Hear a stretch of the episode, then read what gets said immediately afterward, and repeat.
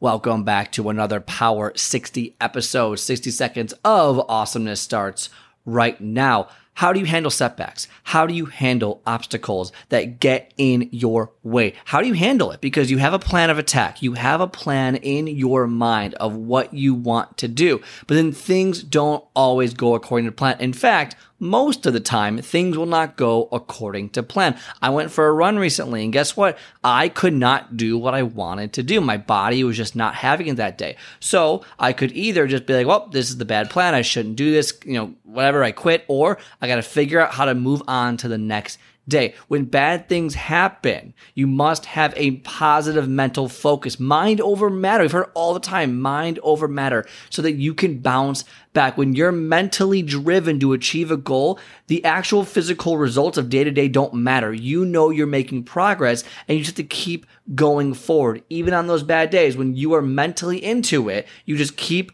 pushing forward because you know that even the bad days are helping you going forward. Okay. So mind over matter. Don't necessarily worry about the physical, uh, result that you see every single day. It's all about progression over time. Stay strong mentally, and that will give you the long term result that you desire.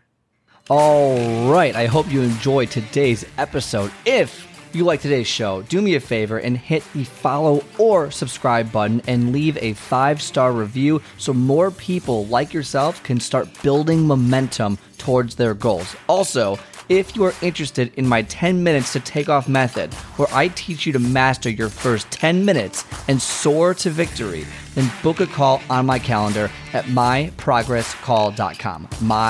Myprogresscall.com. Otherwise, have a great rest of your day, and I will talk to you next time.